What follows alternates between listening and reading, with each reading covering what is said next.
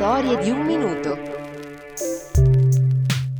Le canzoni di Lucio Battisti che fanno riferimento a automobili e motociclette sono tantissime. Sì viaggiare, Il tempo di morire, L'Aquila.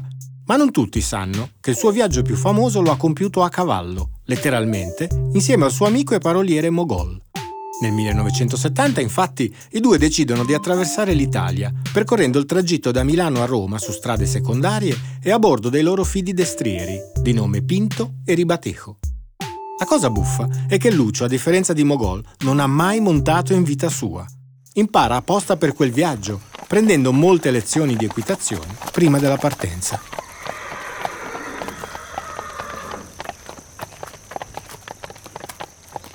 L'impresa dura un mese intero, dal 21 giugno al 26 luglio di quell'anno.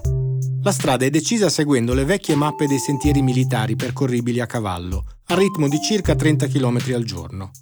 Una piccola carovana, formata da un fuoristrada e una roulotte, li precede e spesso mangiano chiedendo ospitalità ai contadini locali, oppure dormono nei fienili. Una specie di Pechino Express ante litteram, insomma. Non è un viaggio confortevole, Leggenda vuole che dopo tre giorni sia Lucio che Mogol abbiano talmente tante vesciche sul sedere che sono costretti a mettere dei cuscini sopra la sella.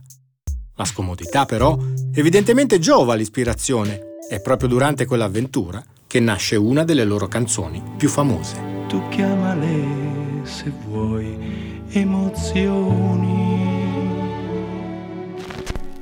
Potete ascoltare i loro album su tutte le piattaforme di streaming e sulle playlist della numero 1. Storie di un minuto, da un'idea di Danilo Di Termini e Marta Blumi Tripodi.